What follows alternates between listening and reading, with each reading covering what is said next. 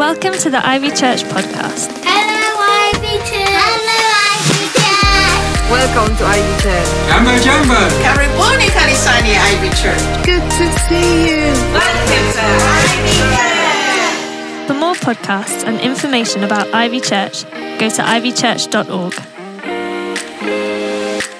Well, I'm not fully obedient. Just start that off straight away. Wish I was. but um, I want to be more obedient. Um, if uh, the Lord helps me to do that. And it's great to be here. It's great to be back. Great to see your lovely faces. Um, I had three months on sabbatical. For those of you who don't know, um, it's a good idea. I did. 30, it was 30 years since I uh, began. Uh, well, I left the police to go into train for ministry for 30 years, and then having uh, three months sabbatical was great. So I've got my next one booked for 30 years from now. Uh, it's already in the diary, so I'll be looking forward to that one. Um, but uh, thank you to the elders um, for helping to, you know, make it happen. Thank you to the brilliant staff team for running the show in my absence and having doing a great job. Can we thank those guys too?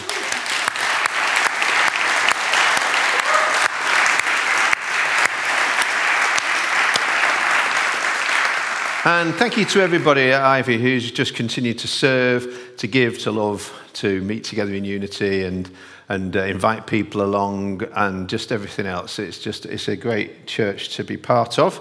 And uh, hopefully you'll be pleased to know that during this last three months, uh, rather than God saying to me, I want you to go anywhere else, he said, let's stay here. It, it, wasn't going to test that or anything, but you've got to be open, haven't you, just for the off chance. And uh, yeah, it's just great to be here. Why would I want to be anywhere else? Um, and I didn't really go into it with much of a plan, apart from I knew that the beginning word that I had was rest.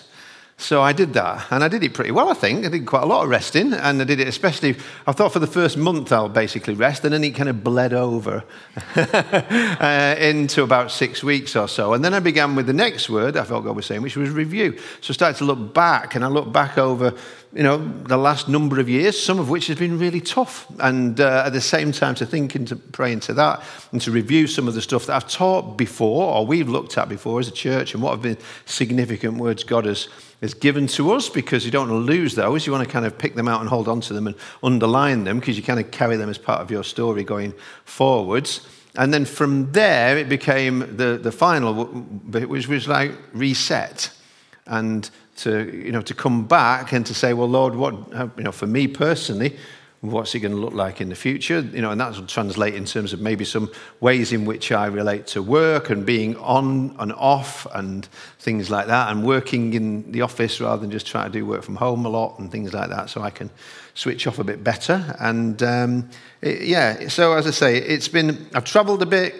I got an opportunity to go out to Egypt, which has potentially opened up. Well, it's not potentially. It, opened up opportunity for some incredible future ministry in the Middle East, which I was never going to be looking for, but basically it means I'll be able to go in the future, the next couple of years, and, and teach and train and no doubt learn from leaders in some of the hardest places and nations in the world. So in November, for instance, having just been out to Egypt, but I'll be going to Israel and then to Palestine and to um, Lebanon and to um, Jordan and to Dubai, where Dubai is a place that, that people across the Arab world can come, so we'll be able to potentially get some leaders coming from some of the nations who wouldn't be able to travel to other places and be able to, to teach and, and you know, in some of those countries that I might not even name on here.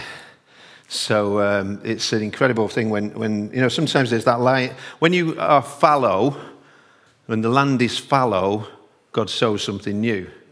Um, and we, I'm the sort of person who just wants to work the land over and over and over again, and actually it's good. You know, I, I recommend to you, maybe you can't have a sabbatical, but what are you doing about having some rest?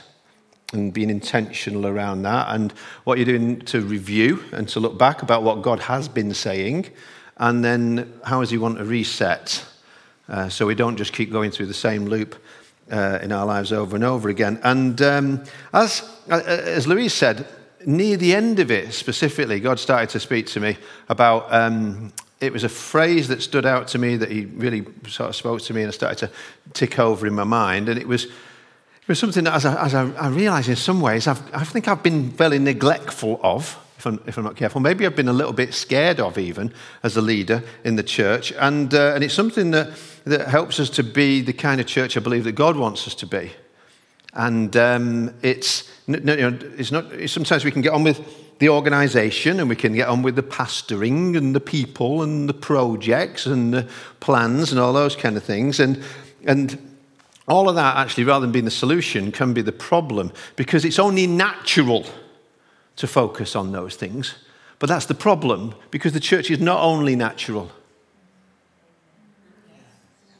The church is not only natural. The Church of Jesus Christ is supernatural. And that's what we need. That's what the world needs. That's what the world needs. The world doesn't need a natural church. A natural church is never, is never going to confront the world. A natural church is going to compromise with the world. A natural church is never going to make a dent on the enemy's plans. It'll be all right, it'll just tick along nicely. But a supernatural church is going to change the world when the kingdom of God comes. And that's what I'm praying. So, this reset for the church, and I say, Lord, let it start with me, I think it's going to be big. I think it's going to be big. I don't just think it's going to be a sermon uh, that we do tonight. I've already planned it won't be. it's going to be a, a, beginning of a sermon series, but basically to get this in and to speak it out. You know, I think it starts with us actually saying that's what we want. You know, Lord, we want that. We want supernatural. Natural is powerless. You know, natural is powerless. Now, listen, natural is not going to set people free. Supernatural, that's the church of Jesus Christ. That's the church that Jesus said, I'm going to build that kind of church, and the gates of hell will not prevail against the supernatural church. So um, I believe that that's God's vision for us and we've been settling for less than that. I mean, it's good to have the vision we've said. We've, you know, for a while we've been talking about, and it's outside when you come past, we want to help people find their way back to God. We do. Never want to stop helping people wherever they're at, come and find their way back to God. And guess what? His name is Jesus. So, you know, Jesus is the way, the truth, and the life. We want to keep that front and center in all kinds of ways. In what, but, but when I look at the book of Acts, I see that that was an outcome of the kind of community, the supernatural community that they were that changed lives. And people would look at a church like that and kind of go, wow. They were in awe of that church. They were like, can I even get close? Can I even be a part of something so supernatural that God is creating here on the earth by His Holy Spirit in these ordinary people and the extraordinary things that they're doing? You know, people were in awe of that church. So I'm going to say that my prayer is that Ivy will be, and if you want to be in, this is it a supernatural community that's all about Jesus. That's it. That's what we are. That's what we want to be. We want to be whatever else we may be, that that's what our prayer is, that's what our aim is. We want to be a supernatural community. That's all about Jesus. We're not focusing on the supernatural, we're expectant of it, we want to speak it out, but it's all about Jesus. We're all about Jesus. We're focusing on the anointed one, not the anointing, but as we focus on him, guess what happens? He releases something because he's looking for people who will have that focus. And so I want to name that. And I want to start to talk about it. And I invite you to pray like mad with me for that to be our reality in the future. Because, you know, even though we can say supernatural words and sing supernatural words in hymns and, and choruses and all those kind of things, if we're not careful, I know this is the case for me, we can be like practical atheists who we say we're Christians, but we pretty much live as if we don't believe that God's still got his stuff anymore. And he used to have in the olden days, maybe, and let's all remember that. But it's like, you know, Sandy's there, and did I pray for him today? And lay hands on him, and did we expect a miracle? You know, I want it to be the case that there's nobody comes to Ivy with a crutch and somebody doesn't say, hey, let's pray. Let's, let's, let's we expect a miracle around here. This is a supernatural community that's all about Jesus, and you're not getting out of here without us laying hands on you in Jesus' name. And then we'll talk about this in the future. We'll, you know, we can talk about all of the, the, well, what about when it doesn't work and all that. But they're the things that stop us when it, it does work. Because we don't, we don't believe, we write ourselves out of wonders. You know, wonders cease. Well, will, wonders never cease? Wonders never get started. Because we, we don't invite the Holy Spirit to come and do what only He can do, and we deal with the problems and the practicalities on a purely natural level. So you can expect to hear a lot about this. I hope you decide to be part of it. but if not, there's plenty of other churches. you know, I'm just saying it. We, and some of it, I don't know. The scary bit for me is it could look weird. You know, but here's the other thing. People think, just because you say you believe in God, people will think you're weird. So we might as well embrace the weird. You know? I mentioned it, I said that to uh, Pete and Jane Edwards earlier. I said, and, and they said, oh, we could get t shirts made. embrace the weird. I mean, you know, and then, and then it was like, yeah, well, then if we got embrace the weird t shirts on, we'll all be hugging each other. Come and embrace the weird. And, um, you know, we've got some things that I think God's lined up for it. Don't miss next Sunday he- evening here. Got a, a, friend of mine who's become a friend in recent years, a guy called Ken Gott. And Ken Gott is a fantastic, mighty man of God. He used to be a, a, policeman many years ago, apparently. And then he, he, together with a friend of his called Dr. Philip Ledoux, who's also coming, who's a prophetic guy who, who does incredible ministry online around the world. We're getting people, especially people involved with New Age stuff, and uh, he leads them to Jesus. So Phil and Ken are going to come here next Sunday evening and be part of this. And they together stewarded, actually you know, I'm not saying they caused it or made it happen, but they made room for, up in Sunderland, uh, in the like 90s and into the 2000s, the longest running revival in living UK history.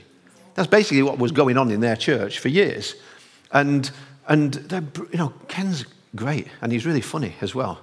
And, and he, so come next week, and let's expect a miracle. You know, when you came to church, did you expect a miracle? Yes. Hope so. You know, wouldn't it be great? Let's see it and let's believe it and let's embrace the weird. Because what if the reality is that weird is actually normal? Yeah. And what we've got used to is, is subnormal. What if supernatural is normal and we've got used to natural and said that that's all right? Whereas that, God says, that's not all right. That's not me. You know, we're talking about God.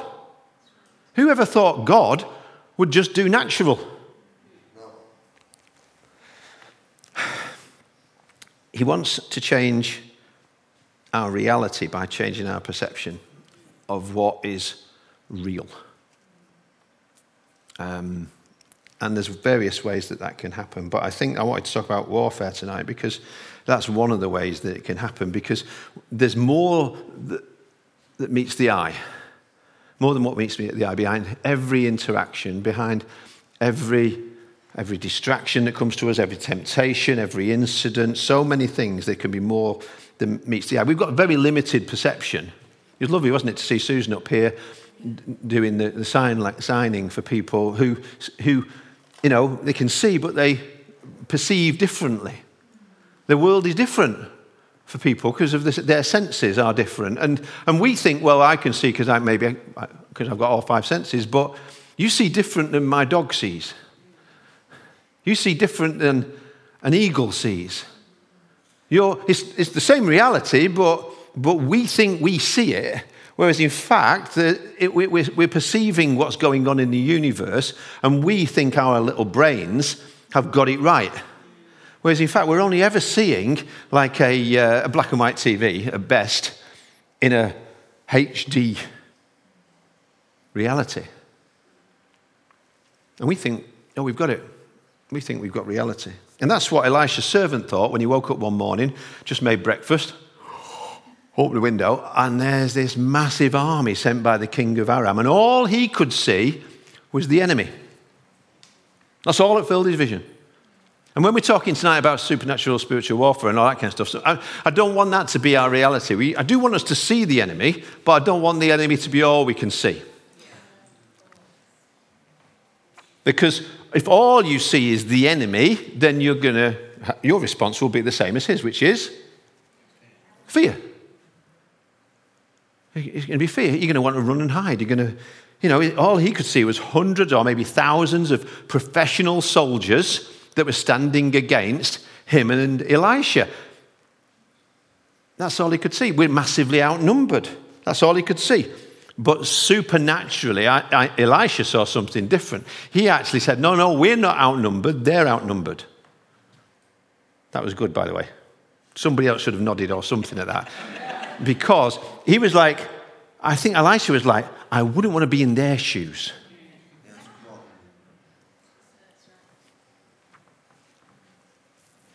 Do not fear, for those who are with us are more. They're more powerful, they're more numerous, they're bigger, they're stronger than those who are with them. I wouldn't want to be in their shoes. If only we could see supernaturally, eh? And I mean, when was the last time we did this? When you got a problem that came, when the letter came in the, in the week or the, the problem comes and presents it, our natural, I'm talking, I'm not saying I'm any better than you. What do we do? We look to the natural. We see the problem, we look to the natural solution. What if we just started saying, Lord, just show me what else is going on here? Can you, can you show me how I should be praying? What am I not seeing here? What am I not seeing? What's the solution you've got? What's your idea? What could I do? Rather than what can I do, what could I do knowing that you're with me and you're greater than this? That's when we, by faith, see that the invisible starts to become visible. So he, he prayed for that, and we've got to pray for that. We can pray it for one another. I think it's what Louise was kind of getting us to do just before this to pray for ourselves, yeah, but also to pray for one another. That, like that servant had his eyes open to the reality. He wasn't seeing what wasn't there before, he was seeing what was there all the time, that Elisha was seeing all the time.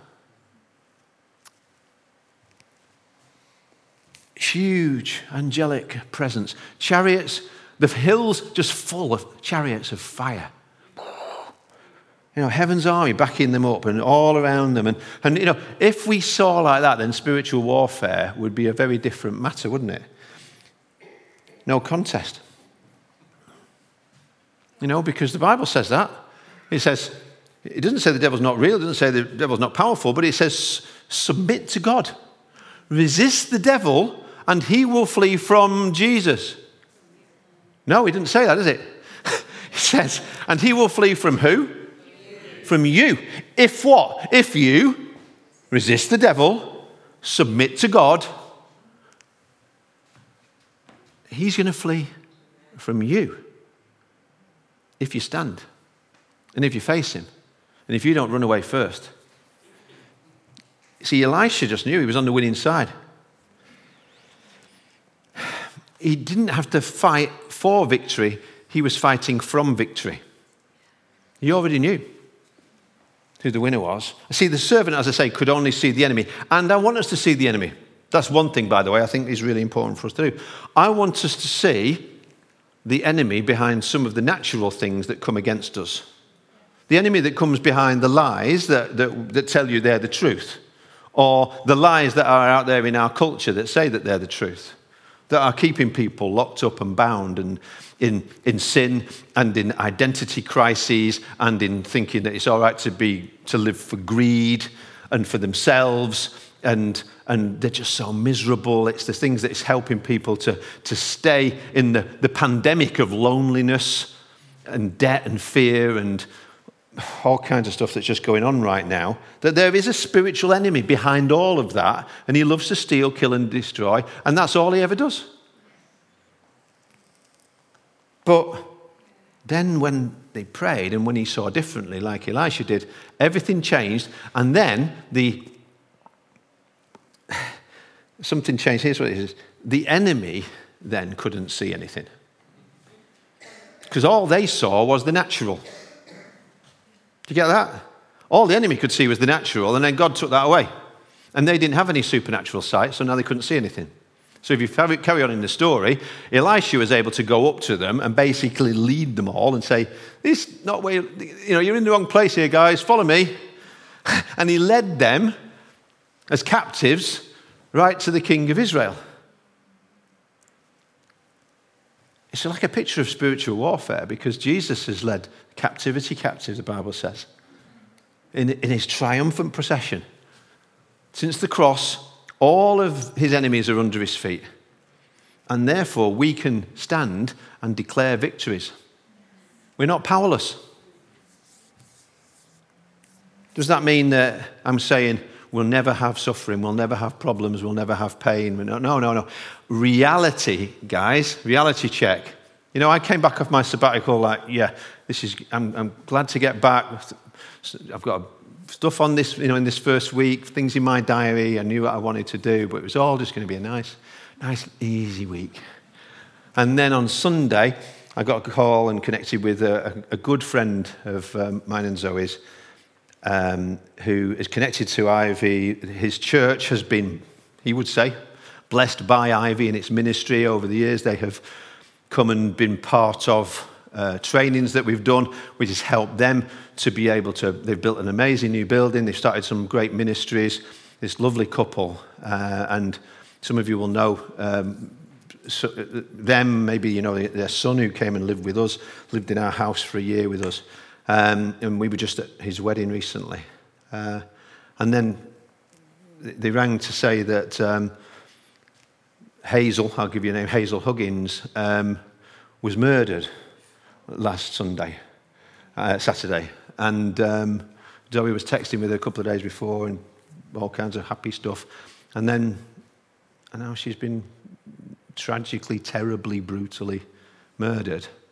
And um, so I, have been down there in Devon this week, trying to do what I could to support Guy and the family and the church and to kind of help them. And but you know, and there's and there's the tragedy of that, and we kind of the human tragedy of it. But as I'm with Guy and praying about it, you know, and his leaders, but specifically Guy himself, this is not denial. This is him seeing the reality behind this. But he's like, you know, after all they've been through in recent times, and I won't even go into the details of that in, in years, but he just said, This is it now. The devil's overstepped the mark and there's going to be payback in this, in this town, he said. You know, this funeral, on Tuesday night, the place was packed. Their church was packed out all across. People coming from across the southwest to come and, and there was, because you know what? The evil, the things that, we live in a time when nothing, nobody's evil, nobody's bad, nothing, you know, everybody's kind of different shades of good no matter what you do. Finally, people saw, this is evil. This, everybody that I have told anything about this, here's the reaction no, no. You get the detail, and the more detail you get, the more you go, no. And, and that's it's awful, but it's good. Because we can get kind of used to evil. We can even start to call evil good. The Bible says, beware of that when that happens. Beware of those who exchange good for evil and evil for good. So please pray into that and help. Well, pray for me, pray for them. I've got the funeral in a few weeks' time. I'll be going back down there again. But, you know, as I say, even though as tragic circumstances, him and his leaders, they were like, you know, they're, they're not going to be like, oh, this has happened, so we better keep our heads down now because the enemy's come and he's attacked us and he might do something worse. It's like, actually, there's not much worse that could happen. And he's just shown how evil he is and that he really does want to steal, kill, and destroy. So they're like on the offensive in terms of prayer. And they're like, we know what Hazel would have wanted out of this. She'd want way more people in heaven. And so they're praying, I'd better do a good talk at the funeral. And, uh, you know, it's just like that there's, there's payback time because, Guy, you know, I, could, I said to him, I can see when I'm talking to you a kind of righteous anger. That's really what it was. Yeah, there's grief, but it's combined with this kind of righteous anger because he's like, oh, I, have seen the enemy now. I see who the enemy is now. It's not God. God didn't do this. See, that's what, some, that's what the enemy wants to do very often. I'm amazed sometimes when Christians will go through something and then they'll talk about it and it'll be as if, when you're listening to them, maybe even voice it as that, as if, like, as if God did it. God didn't do it. God hasn't got any of that in his shop. He doesn't have that. You know, it's like if you, I was thinking, if you, it's like if you said to me years ago, if you'd have said, Oh, I saw your dad, and he was driving really fast, uh, you know, speeding down the road in his car, and I'd go, No, no, you didn't. That's not my dad. My dad can't drive. He's never had a car. it's like, it'd be obvious to me. And I'm, I'm amazed sometimes when Christians attribute to God, you know, when the Bible says he's not the author of evil, he's the author of salvation. So if something happens, make sure you point your cannons in the right direction. That's the first, that's like spiritual warfare number one. Know your enemy and know it's not God. God's your friend. God's your father. God's the one with the army on your side. God's the one who loves you so much that he died to save you. And ultimately, whatever happens, he will always, somehow, we don't know yet, there's a mystery to it, redeem. He's going to bring something good out of whatever. Because that's all he does. That's all he can do. Don't be fooled into attributing to the devil, to, to, to, yeah, to God something that only the devil would do. And I know there's the, there's the world and there's the flesh and all that kind of bound up in, in all of that too. We could, haven't got time to go into that. But I just want to briefly just take us into Ephesians 6 so we can see, as well as from that brilliant story from the Old Testament, a New Testament perspective uh, uh, on what this is like the central teaching in the New Testament on, on supernatural warfare. And it's good, some of us it'll be a reminder, and some of us need the reminder. For next time, you wonder, am I seeing the enemy here? What's his tactics? So, uh, Catherine's just going to come up and just read this passage for us Ephesians chapter 6, verses 10 to 20. If you're able to stand, why don't we all stand and receive God's word in faith together? Ephesians 6, 10 to 20. It does say stand in the passage itself, so it would be wrong not to, perhaps. Ephesians 6, verse 10. And you might want to um, kind of put your, your hands to the different areas of the armour that uh, the Lord references. So when it talks about the belt of truth, put your hand there, breastplate of righteousness. I want spoilers. Okay. The armour of God Finally, be strong in the Lord and in his mighty power. Put on the full armor of God so that you can take your stand against the devil's schemes. For our struggle is not against flesh and blood, but against the rulers, against the authorities, against the powers of this dark world, and against the spiritual forces of evil in the heavenly realms. Therefore, put on the full armor of God so that when the day of evil comes, you may be able to stand your ground, and after you've done everything, to stand. Stand firm then, with the belt of truth buckled round your waist, with the breastplate of righteousness in place and with your feet fitted with the readiness that comes from the gospel of peace. In addition to all this, take up the shield of faith with which you can extinguish all the flaming arrows of the evil one. All of them. Take the helmet of salvation and the sword of the Spirit, which is the word of God. And pray in the Spirit on all occasions with all kinds of prayers and requests. With this in mind, be alert and always keep on praying for all the Lord's people. Amen. Thank you, Jesus. Lord, we thank you for your word. May it come alive to us. Um, let it be our instructions and our manual. In Jesus' name. Amen. So I'm going to pick through this a little bit. Start off by saying that this is two commands that right at the start, they're not suggestion, two commands. Number one, verse 10 is a general command. What is it? Be strong in the Lord and in the power of his might. See, the Bible never tries to argue for the reality of a spiritual dimension or supernatural opposition any more than it tries to do some kind of here's 10 reasons why God is real. It doesn't do that. It just assumes that that is the case and tells us about him and what he does. Uh, all it says, I mean, it does say, the fool has said in his heart, there is no God. So it's kind of foolish to say the same thing. And um, that it says that sin in people causes them to suppress the truth that is evident in creation. It's like it's obvious when you look at creation, the clues in the word, there's a creator. But people don't want there to be one, so they suppress that knowledge because they would be convicted by that. He's got owner's rights on me, and I don't want him to. And so they reject him. And, and these are spiritual realities that I believe are only opened up to us really by when we, when we come to the Word of God, we get spiritual reality that we would never get outside of reading the Bible. It's a very special book from that point of view. You know, when I joined the police cadets at the age of 16, one of the first uh, departments, they called it, that I was involved with was the Criminal Records Office. And I got to be able to look through all the criminal records uh, of people. So obviously, I went and looked up people I knew straight away and, and uh, things like I was like, oh my goodness. Uh, and his mum, oh, he was like, and, uh, but then I started to read some of the things that people do to other people. And like, I mean, obviously we can get it in the news now and things like that, but, but like you got detail that you would not get even in newspapers. And I was like, oh man, this world is messed up. People in this world, at the age of 16, it was like my eyes were opened up. Wow, I never knew that. I never knew that people could do that kind of thing. And they're doing it. And some of them even get caught.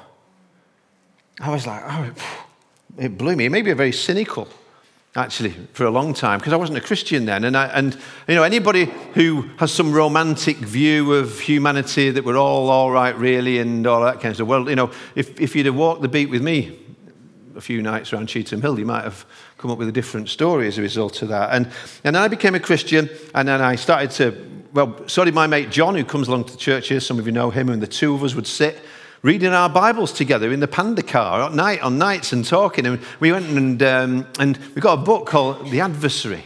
And it was uh, it, just like listed some realities about sin, the world, and the devil. And like the two of us, I remember the two of us sitting in Heaton Park one day going, oh, that's true. That explains this. That explains why this horrible, this world is like it is. It, it doesn't make sense, if you like, but it makes sense of this.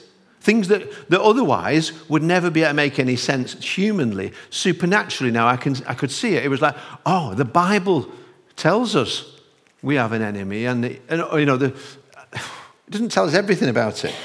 But it was like one of those oh, moments. It was like I started to see the world differently because I read the Bible. Read the Bible. See everything differently. See it from God's perspective. That's the goggles, by the way. Do you want the goggles? It's the Bible.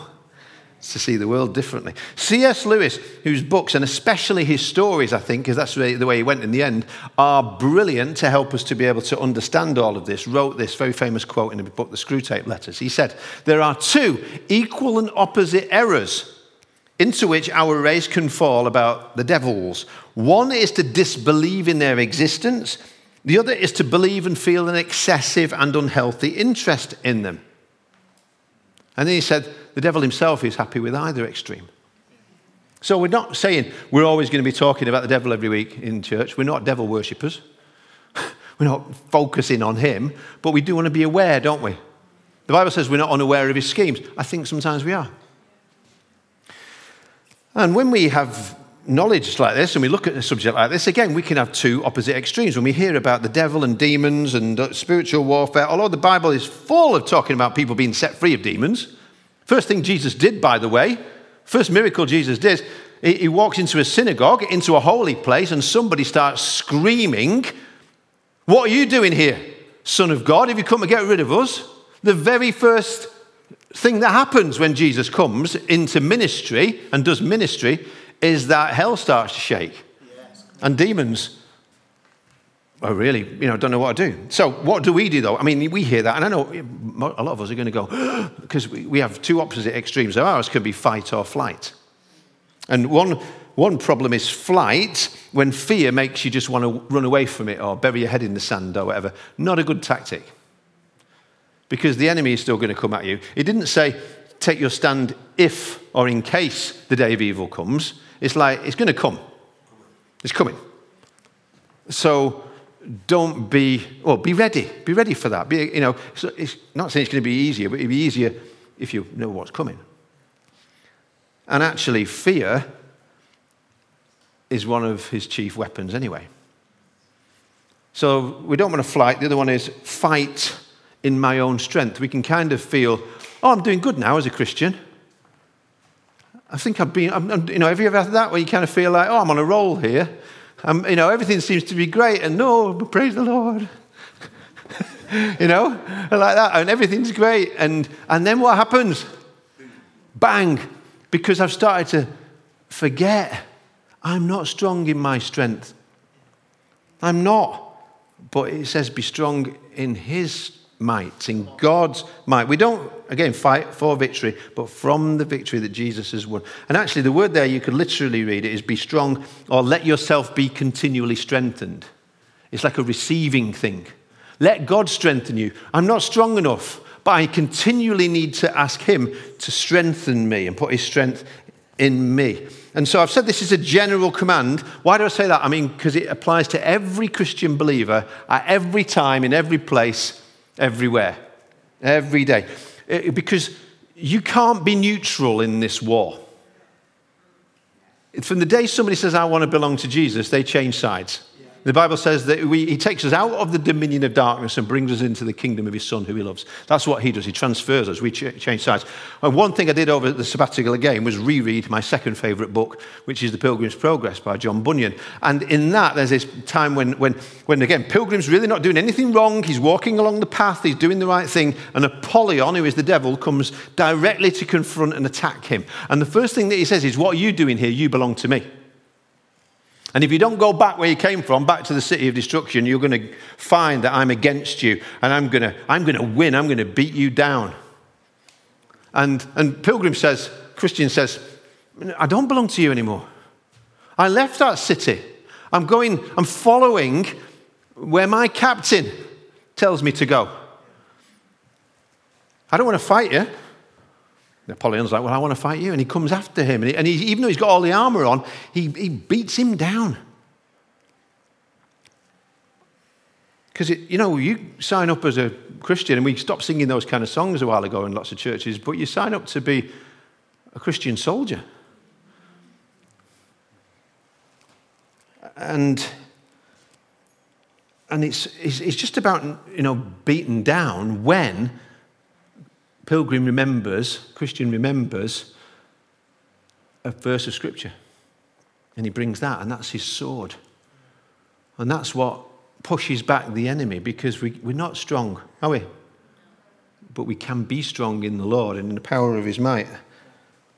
Resist the devil, and he will flee from you. The specific command in verse 11 is something that we do as an individual. Put on the full armor of God. Full armor is the Greek, for those who like these kind of things, that we get panoply from.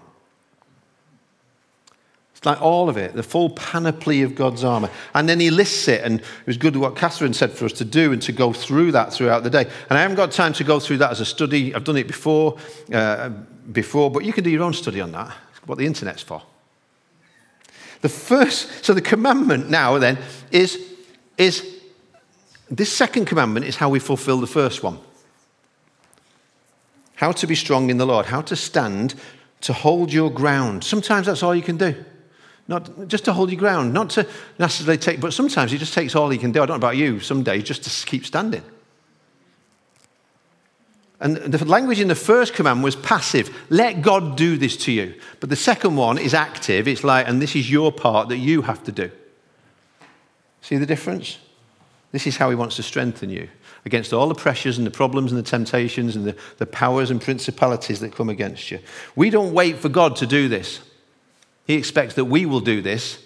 And the tense in this conveys a sense of urgency. It's like, put all of this on now. When? Now.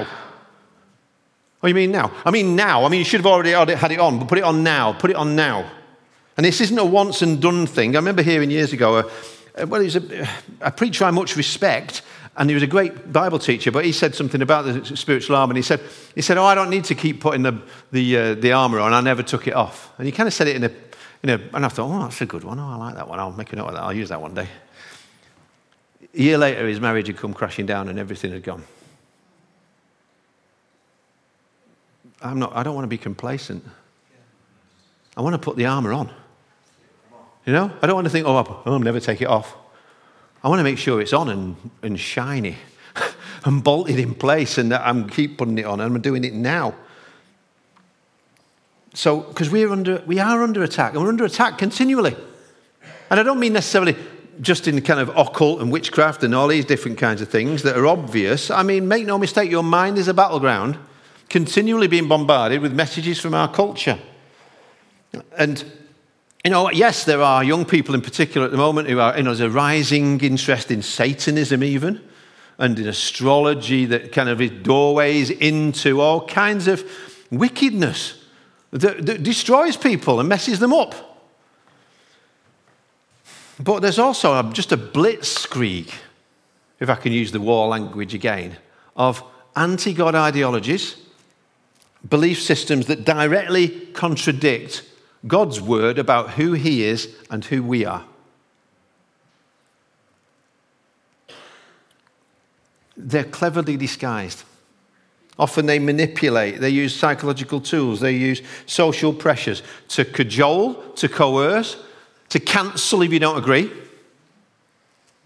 to persuade us, to buy, to comply, to compromise.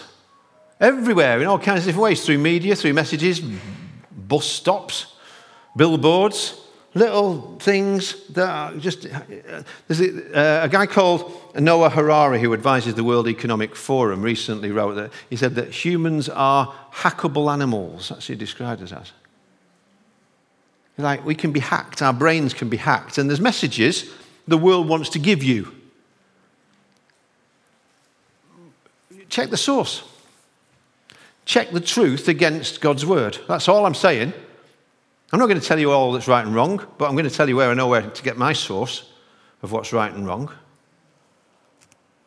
Because there's all these things that are coming against us. And Paul says here that the devil, the diabolos, the accuser, he doesn't usually attack in plain sight. He has methodia, methods, strategies, schemes. And it's not random, that's what that means.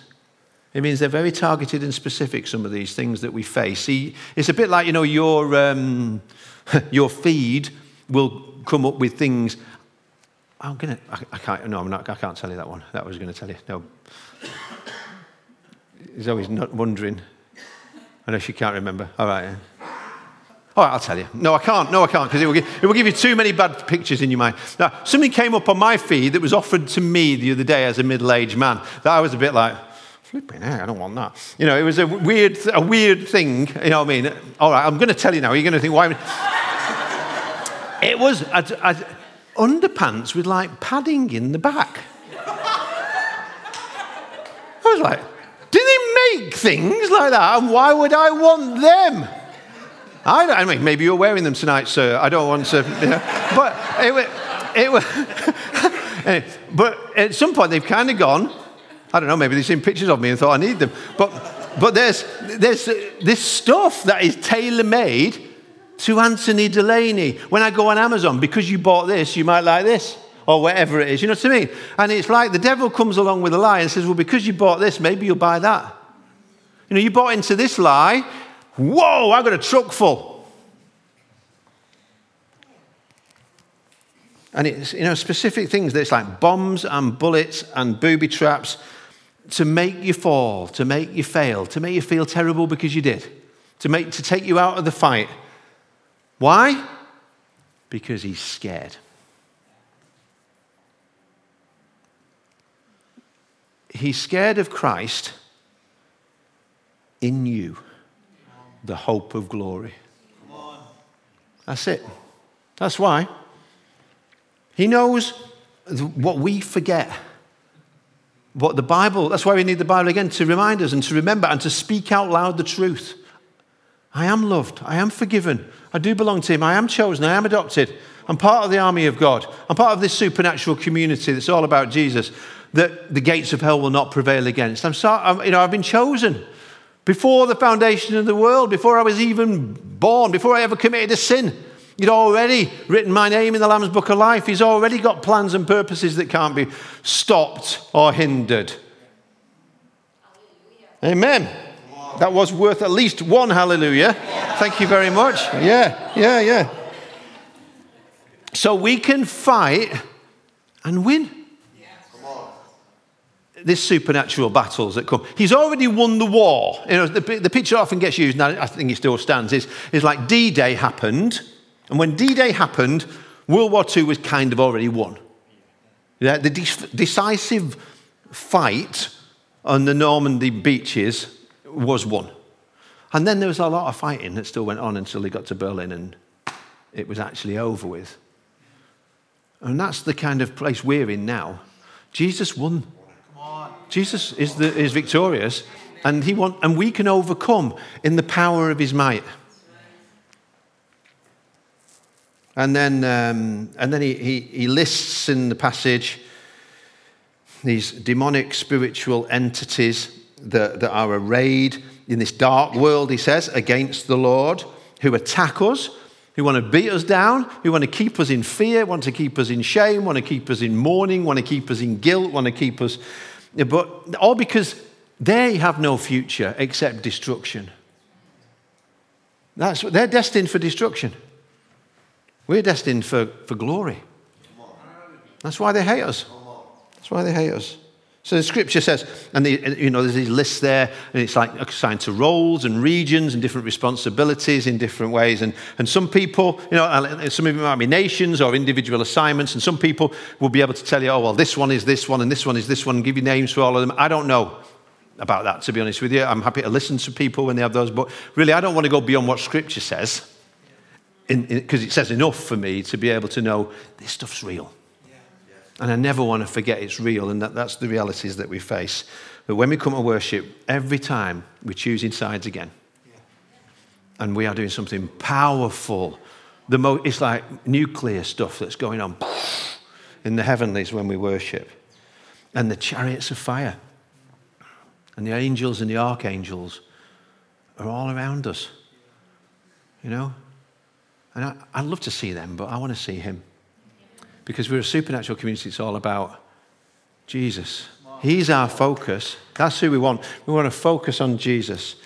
And, and when we look at him and we see how good he is and we see how powerful he is and we see, see that he's on our side and he's, he, he, by his Holy Spirit, he's, he's not just even by our side, but he's in us. And he's with us and he's in you and he's in you.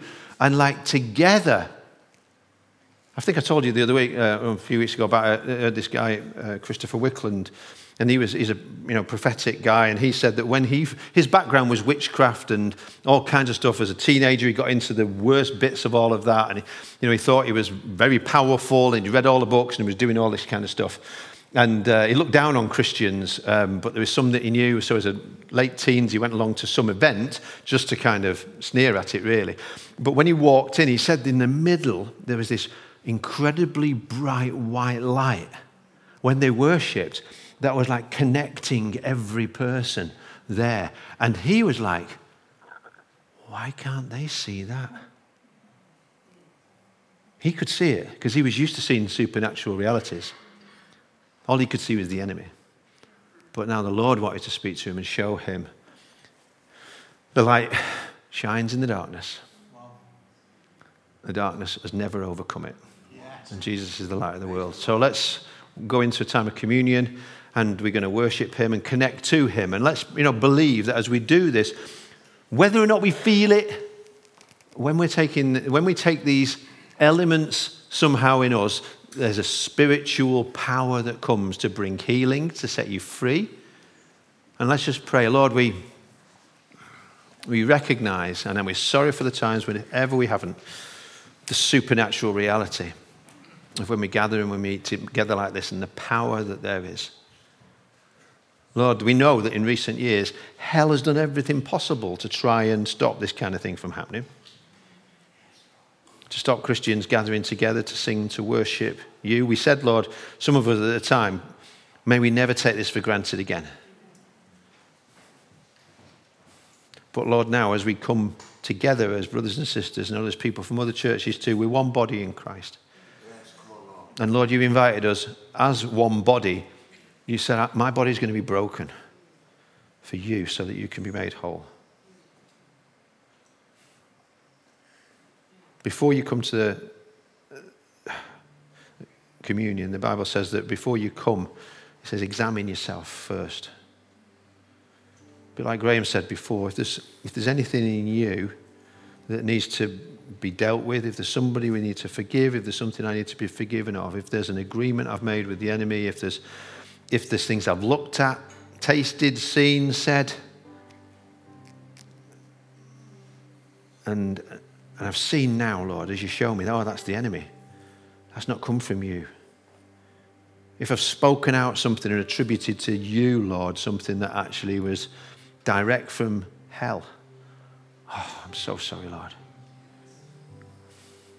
Please forgive me. Thank you that all you ever do for me is good and for my good. It doesn't mean everything in my life has been good so far. But Lord, I want to direct the cannons in the right direction. And I pray, Lord, that you'd help me to be more aware and to see heavenly realities right now, Lord, as we worship you. Thank you that your blood was shed for me. If, if, if, if I've said I, I'm not sure God loves me, Lord, I am so sorry. It poured out of your veins, Lord. Your love poured out of your veins for me. So that somebody like me who's a sinner, who's, who's messed up in so many ways, so many times, and promised I never would, then gone and done it again, Lord. Lord, as your blood poured from those nails, from the wound in your side, from the crown of thorns, Lord. Thank you now that as I ask you to, your blood comes and sets me free from every assignment of the enemy, from every lie. Just wash me clean, Lord, inside and out. Let your blood come. And I pray, Lord, that we know there's healing in the blood. I pray, Lord, that as we come, even in this communion time now, that people who have emotional, spiritual, yes, physical healing needs, that they would be set free. Lord, if some of us have made agreements in any way with the devil, with, with the lies of this world, with the occult, in any shape or form, with dark spiritual forces that may have masqueraded as angels of light. Lord, we, we, are, we repent of those things in Jesus' name right now. We come to you and we ask that they, the chains would be broken and we would be free. Just show us anything, things we've watched, things we've participated in, maybe. Help us, Lord, to, to never be the same again. Because that's the power that you give to us, Lord. There's nothing else, nobody else who can do that, Lord, who can say to a sinner, Go on your way now and don't sin again.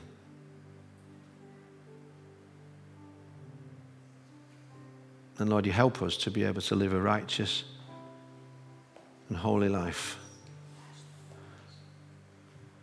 You strengthen us with your might.